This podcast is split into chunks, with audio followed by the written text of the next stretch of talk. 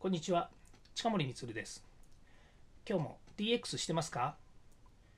？DX 企画書のネタ帳のチャンネルで DX、IoT、AI を学び即戦力として使えるようになりましょう。さて今日のテーマはコールセンターや接客も AI が加わり自動化の波というお話です。もうすでにですねコールセンター例えばですね自宅の電話でもいいですしスマートフォンでもいいんですけれどもなんか機械的な音声でですね調査の依頼が来たりとかって来たことありませんか？私はこの携帯電話の番号もう十何年もずっと変わらず使っているので私のところには来ることもあるんですけれどもあのコンピューター音でですね例えば、えー、政治の話とかですね例えばその、えー、今回の選挙の、えー、についてですねえー、どのようにお感じになりましたか？123でお答えください。みたいな感じのが来てですね、まだ3ピッと押すとですね、ありがとうございましたって切れちゃうとかですね、そういうのもあるんですね。それから、え、接客もですね、えーと、これも、まあ、あの今に始まった話でもないんですけれども、例えば銀行の受付に行ってですね、ロボットに話しかけると、ロボットがですね、えー、自動ロボットとしても本当に人型ロボットなんですけども、それがいてですね、自動音声で返ってくるというふうなあのものもあってですね。でこういった、ま、あの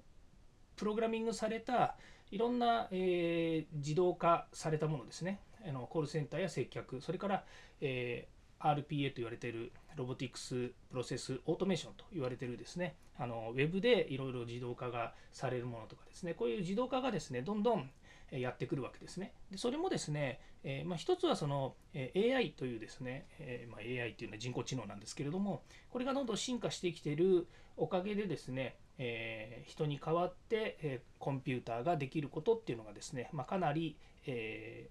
広くなってきたということが言えると思います。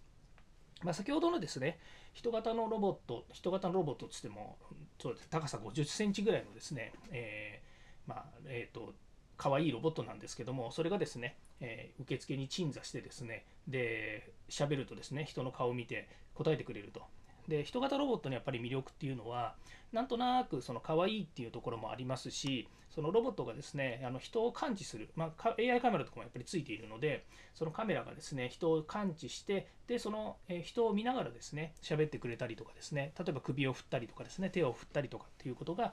えー、まあ、できてですね単純にその人が喋ったことに対する、えー、音声をですね解読してそれでそれの質問に対しての答えをするだけじゃなくてですねそのロボットがあたかも人間のようなですね動きをしたりりとかっていうのもありますね。まあ、ただあの、ウェブのシステムとかですと、なかなかそういうですね、まあ、中でロボットロボットといってもですね、人が動いているわけではないので、あの単純に無機質にですね、えー、まあ、お答えを返してくるというのもありますけれども、ただ、あの丁寧にですね、あの日本語で返してくれる、まあ、実はその日本語のテンプレートっていうのを中で裏で作っていて、それを返してるだけっていう仕組みもあるんですけれども、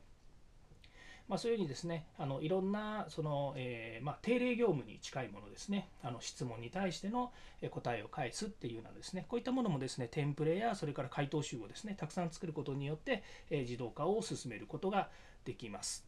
はい、えー、今日はですね、えコールセンターや接客も AI が加わり、AI が加わり、自動化の波というお話をいたしました。次回も DX に役立つ話題を提供していきます。よかったらいいねやフォロー、コメントをお願いいたします。近森光でした。イエス DX ではまた。